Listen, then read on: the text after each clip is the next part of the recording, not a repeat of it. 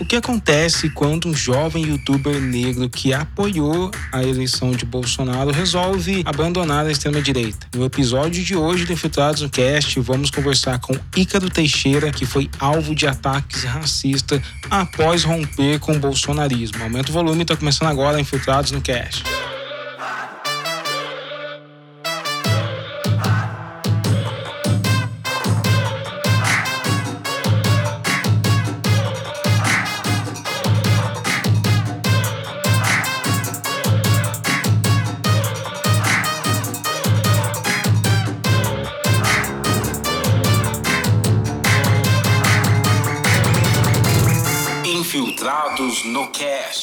Antes de começar com o nosso bate-papo, vamos lá para nossa semana infiltrada.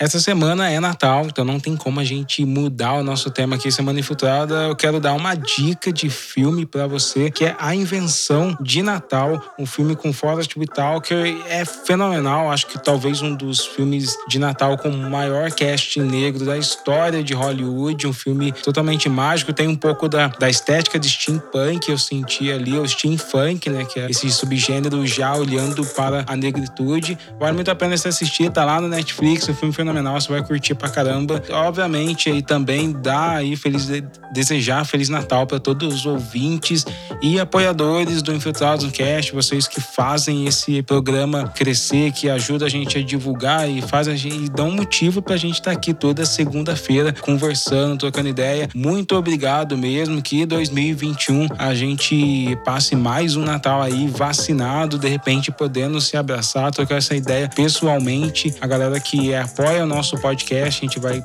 produzir alguns eventos, alguns encontros aí no segundo semestre do ano que vem para a gente trocar essa energia, trocar esse afeto que nasce aí nesse, nessa época tão fantástica que é o Natal. Esse é o último episódio do ano a gente, e é o último episódio da primeira temporada do Infiltrado no Cast. A próxima temporada vai estar tá diferente, a gente vai estar tá trazendo novas personalidades, entrevistas, como a gente vai ver uma aqui agora. E a gente vai voltar com a segunda temporada de algumas séries séries clássicas, né? Os maiores racistas da história brasileira, lendas do samba. Eu não vou dar muito spoiler e vai ter algumas séries exclusivas também. Então, aumenta o volume aí, puxa a cadeira onde você estiver, se estiver andando, continua caminhando, mas presta atenção porque tá começando agora o nosso bate-papo principal com o Ícaro, que é um youtuber jovem que apoiou a eleição do Bolsonaro, um youtuber negro que depois que ele resolveu criticar o bolsonarismo, ele viu a máquina do ódio se voltar contra ele e perdeu 40 mil inscritos no canal do YouTube dele e ele vem contar um pouco dessa experiência de viver o bolsonarismo por dentro e quais foram as suas motivações para apoiar essa eleição. Vamos lá.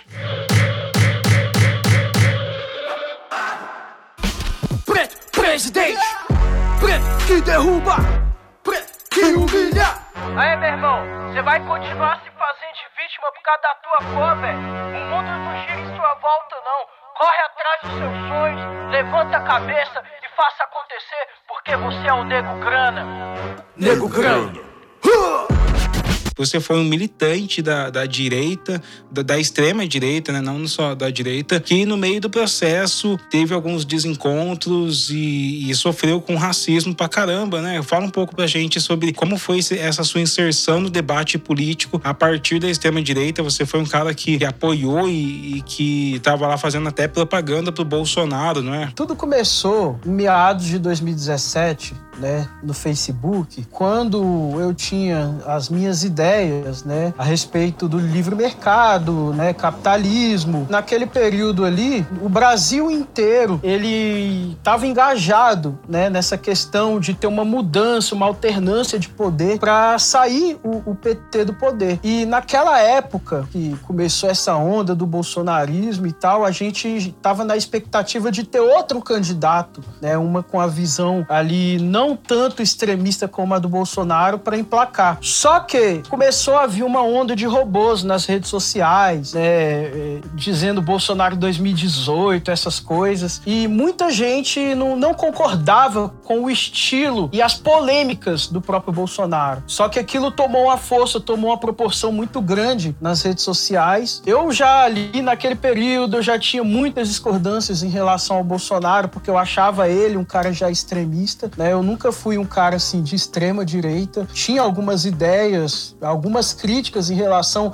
algumas exceções da esquerda naquela época. Inclusive, eu já cheguei a ser filiado no PSDB. E o que, que aconteceu? Começou a vir essa onda muito forte do bolsonarismo e as pessoas que discordassem do Bolsonaro naquela época eram atacadas e pressionadas com robôs do próprio gabinete do ódio que vinha nos comentários e criticava e, e, e te xingava, te linchava, cancelava, né? Então, assim, por muita pressão, né? Eu já cheguei a discordar ali no começo, só que depois, quando eu vi que o país tinha tomado uma proporção muito grande e que aquilo era real, aquele engajamento passou a ser 100% orgânico e as pessoas abraçaram o Bolsonaro, né? Eu que discordava até um certo ponto, eu falei, olha, eu não posso mais discordar, eu tenho que me conformar com essa situação, né? E muita gente se conformou e de um certo ponto eu pensei assim, olha, é, eu creio que ele não vai ser esse desastre eu creio que ele não vai ser esse desastre todo, né? Muita gente também no país inteiro, familiares, vizinhos, passaram a apoiar o, o Bolsonaro e isso tomou proporções, né? E ele acabou vencendo aquela campanha ali de 2018. Quando você diz que você estava lá no meio desse clamor, assim, do bolsonarismo, significa que você também tinha relacionamentos com outros youtubers, né? Com outras personalidades dessa extrema direita. Você conversava com eles, você fazia parte de grupos, como que era essa relação sua com esses outros influenciadores? Naquele período, né, logo após o término da campanha, eu já estava com meu canal no YouTube já independente, né? Eu tinha feito parte de uma página que inclusive um dos mentores dessa página, que era o Jacaré de Tanga, eu passei a discordar dele na época por causa do extremismo que ele levou a coisa. Ele queria muito ir pro lado do Bolsonaro e nessa época tinha até um outro sócio que a gente já estava ali naquele período querendo mais levar a página pro lado do Alckmin, né? Só que aí não deu pra gente continuar o projeto junto, a gente chegou a romper. E aí eu levei o meu canal no YouTube de forma individual. Aí já naquele período eu já estava né, apoiando ali o Bolsonaro, né? Apoiando, claro, não torcendo contra o país, não querendo ser o cara do contra, do quanto pior, melhor. Só que à medida que o presidente começava com aquelas polêmicas de meninos veste azul e meninas rosa, aquela polêmica do carnaval querendo taxar o carnaval de, de uma coisa ruim, quando o presidente começou com veemência a atacar ali, colocar o Sérgio Camargo e atacar o movimento negro e né, atacar os negros de uma forma assim muito forte e todas essas polêmicas que a gente viu no país, né, eu, eu cheguei e comecei a sentir uma certa vergonha, né? Eu fiquei com uma vergonha imensa de ter tolerado isso como eu te falei, não era o meu candidato dos sonhos né? Eu acho que tem um vídeo seu, né, que você fala um pouco disso, porque eu cheguei a acompanhar, eu acompanhava todos os influenciadores é, de todos os espectros naquela época, e se eu não me engano, tem um vídeo seu que você fala: olha, não tô conseguindo mais ficar desse. ficar, é, ignorar tudo o que está acontecendo, não é? Certo, exatamente. Já tava assim, fazendo mal até para minha pessoa, até para o meu psicológico e para minha saúde mental, ter um público de mais de 136 mil inscritos naquela época se comportar de uma forma tão extremista, tão fechada na caixinha, né? Eu queria levar até um debate mais, digamos assim, levar a música, a cultura, a arte, que é, é algo que eu acredito, né? Eu até lancei uma música na época chamada Nego Grana, que ela teve 36 mil views. Só que, assim, o discurso dela seria o quê? É, dá uma imagem para o negro, uma autoestima para o negro vencer na vida e uma visão do negro capitalista, né, daquele negro que quer lutar pelo seu. Eu tive muita rejeição quando eu lancei essa música, muitas pessoas me apoiaram, mas eu vi muitos comentários racistas das pessoas me atacando, falando: como assim? É, nego grana, nego que sonha, nego que cresce. Para mim tem que ser ser humano, né? E não um negro. Mas a pessoa não entendeu que eu quis exaltar o negro no sentido assim, de dar mais voz pro negro, né? De, de, de dar mais autoestima para ele correr atrás e vencer na vida. A extrema-direita tem essa ideia de silenciamento da, da, negritude, né? Você não pode falar sobre negritude em nenhum lugar. Ele sempre, eu acho que dá para ver até hoje, quando até o próprio Sérgio Camargo usa alguma coisa de tipo, eu sou negro de direita, sempre aparece alguém falando, não, para com isso de somos negros, somos todos uma raça só. Você então foi atacado e sofreu um pouco com esse mito da democracia racial, né? Que é muito apoiado pela direita brasileira.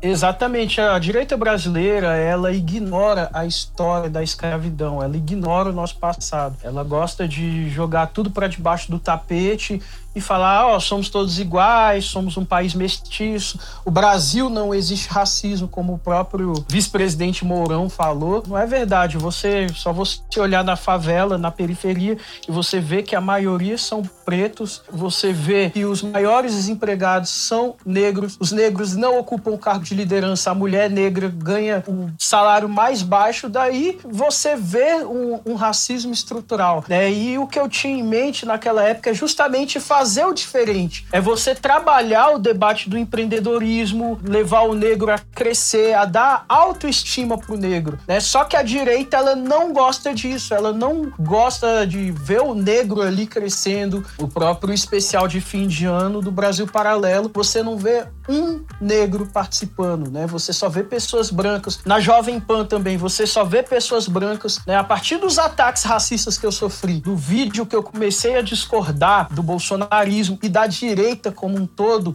esse pessoal veio me cancelar na internet, né? Passei a ser atacado com veemência. Por exemplo, citaram a, a minha família no meio disso, tentando jogar a minha família contra a minha pessoa, para você ver o tanto que eles são baixos. E foi um ataque orquestrado, né? Você vê que tinha uma estratégia no ataque. Foi orquestrado por, por pessoas ligadas ao gabinete do ódio. Porque os que me atacaram para dizer que não existe racismo no ataque foram justamente pessoas negras, né? Eles colocaram quatro pessoas negras do, do meio do bolsonarismo, que assim, eu não fazia parte desse círculo do WhatsApp do grupo deles. Eu conhecia alguns influenciadores, mas eles eram muito restritos, sabe? Por exemplo, você pega o Nando Moura. O Nando Moura, ele é um cara muito fechado.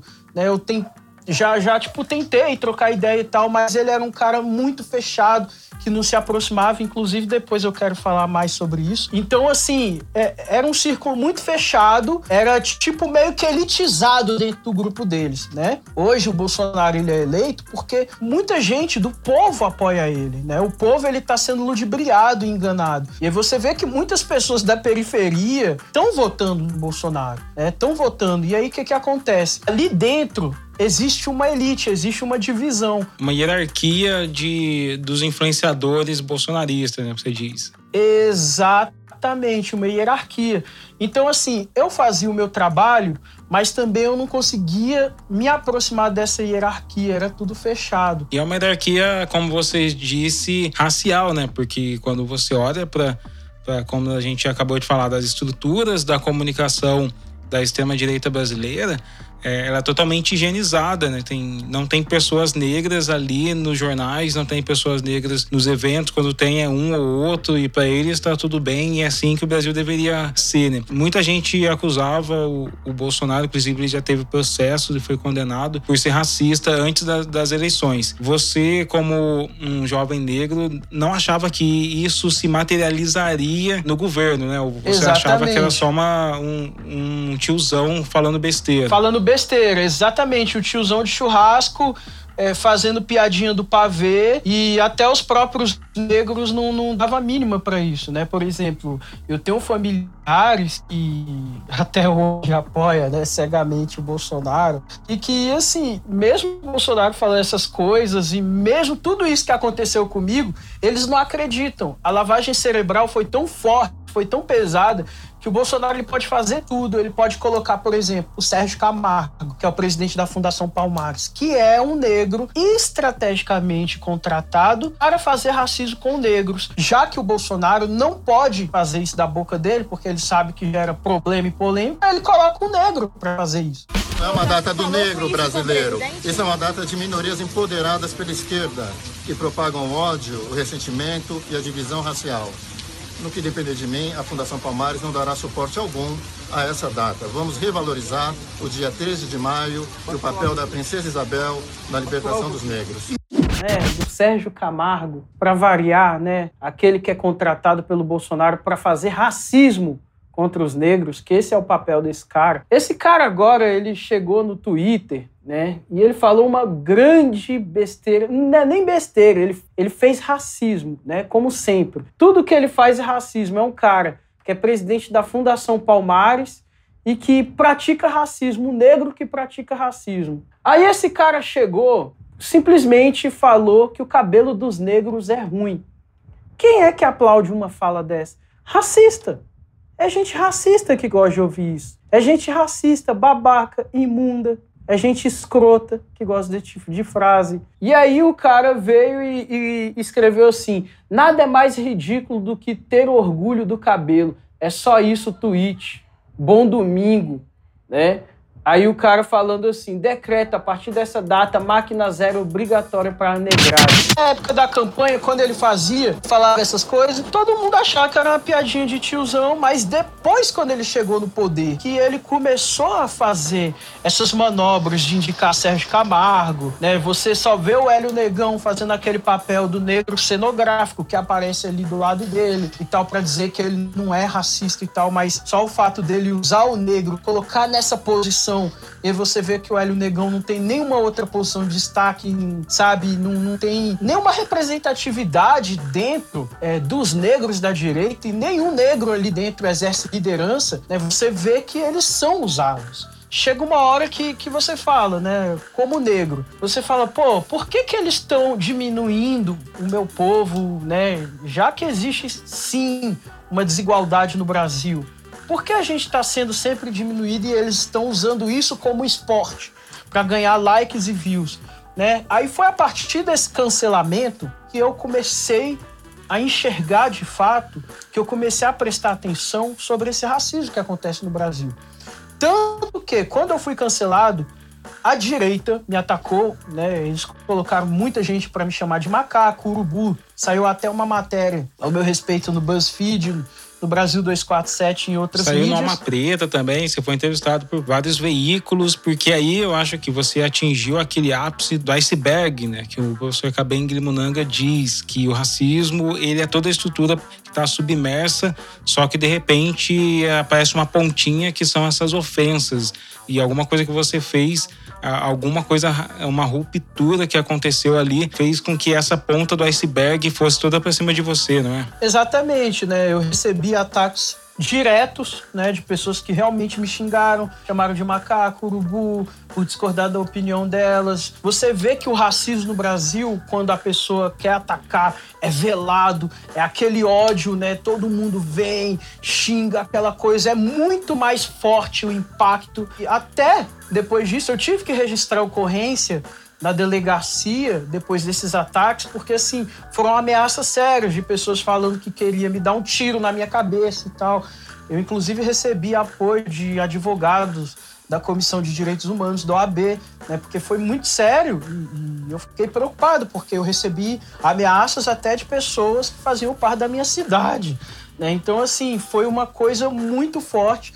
O bolsonarismo, ele usou disso né, o gabinete do ódio que a gente costuma dizer, são vários grupos no WhatsApp que tem ligação ali com o Palácio do Planalto e vários youtubers me atacaram, teve até youtubers negros que aproveitaram é, esse hype para tipo me cancelar para ganhar views nas minhas costas, né, para você ver o tanto que esse pessoal é baixo. É, você tem uma extrema-direita que chega pelas pautas que parecem moralistas, pautas que parecem de economia, mas que elas são lideradas ou que elas carregam esse exército supremacista que está escondido ali, esperando só alguém confrontar eles para poder ir para cima, né?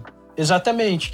Por exemplo, a gente vê às vezes essas discussões que são inflamadas, né, pelo próprio Holiday, Bolsonaro e do, pelo Sérgio Camargo, de atacar as cotas e de desmerecer as cotas. Olha, no começo eu entendia muito errado a questão das cotas raciais, né? Muitos trabalham um discurso que é, você tem que ir pela meritocracia e que se você é negro você é capaz, mas a verdade não é essa. A verdade é que a gente vê o ponto de partida. Você vê, por exemplo, um príncipe de Orleans e Bragança, o cara de uma família privilegiada, e pega um negro de uma periferia. Quem é que vai conseguir chegar no topo primeiro? Quem é que vai conseguir conquistar as coisas primeiro? Quem é mais privilegiado, né? Um príncipe da vida. É muito mais complicado. E aí não faz sentido você vir com esse lance de meritocracia, de que cotas são, não são válidas. Aí eu percebi que a partir daí eles provocam um supremacismo. É só você olhar nos comentários, às vezes, no post do Fernando Holliday, quando ele ataca os negros, e do próprio Sérgio Camargo, você só vê que são pessoas brancas. E até alguns negros já estão começando a se sentir mal com esses ataques que esses influenciadores fazem. Eu sou um cara formado, eu sou jornalista, formado em comunicação social é, pelo IESB. Se você me perguntar, Ícaro, mas por que você pensava assim? Por que você chegou a, a, a apoiar a direita? Por que você fez isso? Aí que vem uma questão histórica, uma questão histórica, uma questão de família. É, eu tenho alguns familiares que são negros. Eu olhando os meus antepassados, são pessoas que já tinham um comportamento assim de trabalho, trabalho e que às vezes não se preocupava muito com a história do negro no país. Você vê que muitos negros, existe uma grande parcela dos negros que não olham muito pro lado da história. Por quê? Porque foram enganados. Ou des deseducados, né? Tipo, o Brasil foi um país que a maior parte da, da população era analfabeta até 1940, 50. Aí tem essa ditadura militar que também, apesar da galera ter um, um olhar para lá de como foi a educação, eles acreditam que a educação era boa, mas a grande parte da, das pessoas pobres estavam fora da escola também. A única coisa que tinha ali esse apreço meio que doentio por regras e, e por uma, uma disciplina que na, no final das contas não ajuda ninguém a ser um químico, a ser um cientista, a ser um, um matemático melhor, né? E eu vi que tinha pessoas é, que viraram policiais, negros viraram policiais, mas que não gostam da, da, foram deseducadas, como você falou, não gostam da história da escravidão, não gostam do movimento negro, tem repulsa. Né? E muitos negros, existem muitos negros do Brasil, no Brasil que têm repulsa é, pelo, pelo movimento negro, principalmente pela esquerda, né? que sempre priorizou esse debate no Brasil, que eu acho totalmente justo e legítimo. E a partir daí da, da, da minha célula, da, da minha família, não todos, obviamente, porque tem doutores na minha família que são professores de universidade que já apresentaram mestrado sobre a história do negro no Brasil e que não concordam com essa nossa raiz familiar. A partir daí eu fui vendo, né, o berço que eu fui nascendo e a partir daí eu vi que muitos negros eles acabam reproduzindo o racismo porque o branco colocou isso na cabeça deles, né? Através do trabalho, né, dessa questão do trabalho que você tem que trabalhar, trabalhar. Claro que o trabalho é importante, é uma questão né, de sustento, mas o negro, ele nunca pôde ter a oportunidade de, digamos, ah, eu quero estudar, a minha vida eu quero dedicar mais aos estudos, a minha vida eu quero me dedicar à arte, ao teatro, à cultura. Não. O Brasil, ele sempre foi acostumado, tanto o negro, o pobre, a cair nessa engrenagem da corrida dos ratos, né? E trabalhar, trabalhar, trabalhar, trabalhar e é assim que acontece. A partir desse processo de cancelamento que eu tive na internet de muitos ataques racistas, dos dois lados ideológicos, tá? Não só da direita, mas a esquerda também teve muita gente que falou: tá vendo? Você merece agora, abraça, abraça que o filho é seu. Né? É, é, a, partir Sim, desse... o pessoal não deixou barato, não. Né? E, Exatamente. Infelizmente, a galera da internet tá afim de, de ver queimar, né, cara? É, então assim, foi um processo que, que foi complicado para mim até para é, minha saúde mental e psicológica, eu tentar sair disso, me libertar disso. E aí depois eu fui ver que tinha questões de raízes familiares, de história, por que a minha família se comportava dessa maneira. Né? Claro que é uma família que nunca teve culpa disso, obviamente. Também um pouco de teologias, né? A gente tem um, um forte discurso que tende a individualizar as coisas em algumas igrejas evangélicas brasileiras também, aí, que tem com aquela ideia de que todos são filhos de Deus, todos somos iguais e os homens estão querendo dividir falando de racismo, né? Exatamente. Eu via que eu estava reproduzindo o que os meus familiares diziam dentro de casa, né? Alguns. E aí eu cortei essa raiz, né? Hoje eu tô cortando essa raiz, buscando estudar mais, me informar mais. Eu tô inclusive lendo o livro do Laurentino Gomes, né? Escravidão, que é a história do povo negro, né? E aí uma história que foi apagada, a gente nunca conseguiu resolver o nosso passado no Brasil. Como que você vê é, hoje em dia, tipo, a gente sabe que 2020 foi o ano que foi uma chave mundial, né? A luta antirracista, ela ocupou aí uma grande parte da imprensa. É muito engraçado porque agora você tem um governo negacionista, né? Tipo, tem o Estado negando e iniciativas civis, privadas, todas sendo antirracistas no mundo todo, né? E isso está chegando, está se espalhando, está sendo, um, eu acho que cada vez mais pessoas. Acho que 2020 é um ano que muita gente que não estava pensando em racismo começou a preocupar e a estudar o racismo. Né? Como que você vê isso impactando esse círculo de onde você veio, da sua família, de negros que são da direita, e até mesmo essa atuação dos outros influenciadores da extrema-direita brasileira? Hoje está sendo um choque bastante grande. Por quê? No meu próprio canal do YouTube, depois desse processo aí todo, eu tinha 136 mil inscritos, né? E eu estava até vendo os dados, eu cheguei a perder 40 mil inscritos. Não só por causa do meu rompimento, de eu ter deixado de apoiar o Bolsonaro e passado a criticar ele. Porque muitos romperam com o Bolsonaro e não fizeram serviço de criticar de fazer críticas. Eu sempre tive isso na minha cabeça. Ó, se esse cara começar a fazer merda, eu vou te criticar, porque para mim eu não tenho político de estimação. Político para mim é servidor público e tem que ser cobrado naquilo. E aí o que que acontece? Nesse processo que eu perdi 40 mil inscritos, é, tanto criticando o Bolsonaro e me posicionando contra o racismo e trazendo esse debate do antirracismo, né? Então esse meu posicionamento antirracista depois disso tudo, fez eu perder muito inscrito, né? Porque são pessoas na sociedade brasileira que não aceitam o discurso antirracista. São pessoas que não querem ver o negro tendo posição de destaque, só querem o negro como subserviente.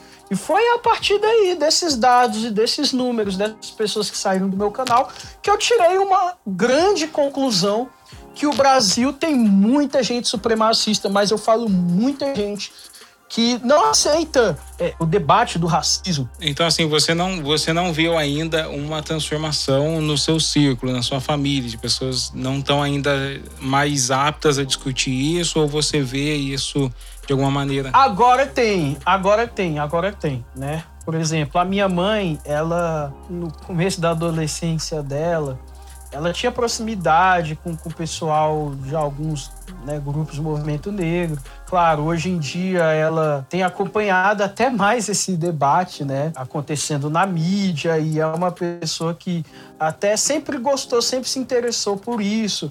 Né? Agora a minha família, até a minha avó, que, né, eu sempre busco agora levar esse debate para minha família, para eles entenderem as raízes né? E da onde veio os nossos antepassados e por que eles são assim hoje.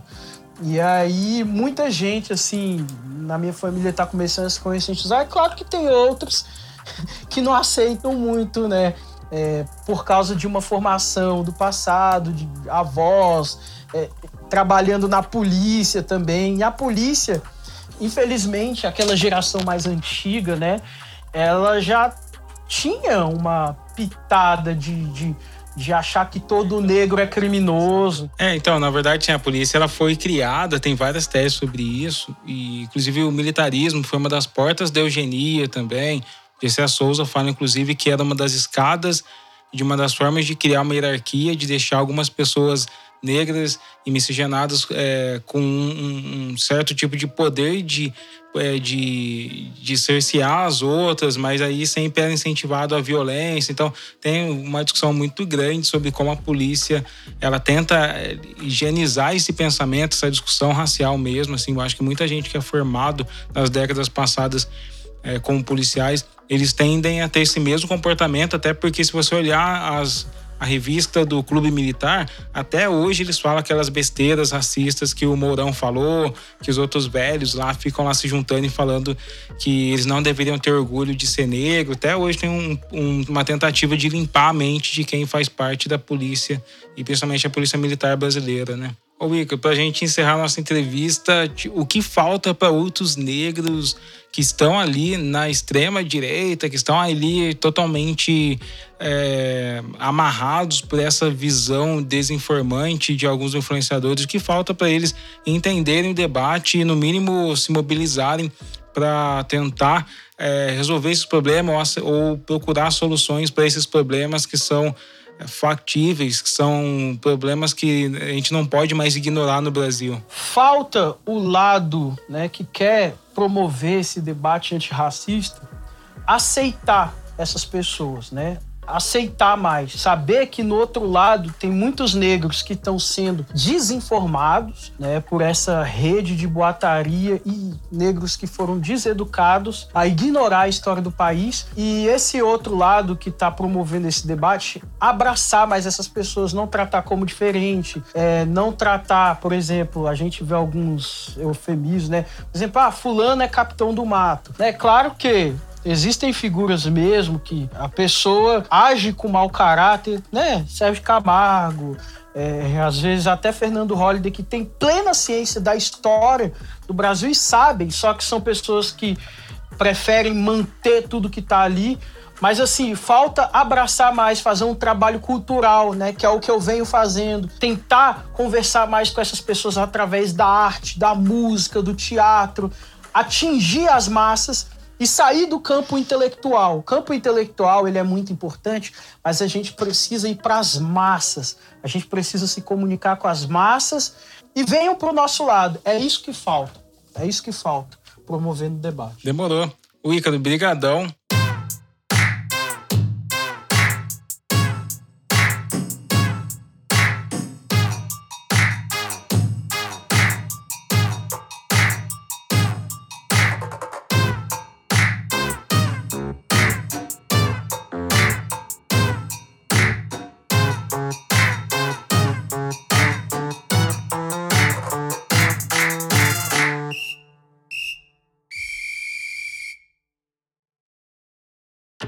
Infiltrados no Cast é um programa exclusivo do Spotify. Você ouve gratuitamente toda segunda-feira. Produção Ana Laura. Edição Olopunk. Apresentação Alessandros, arroba Savage Fiction, com ilustrações de Douglas Lopes.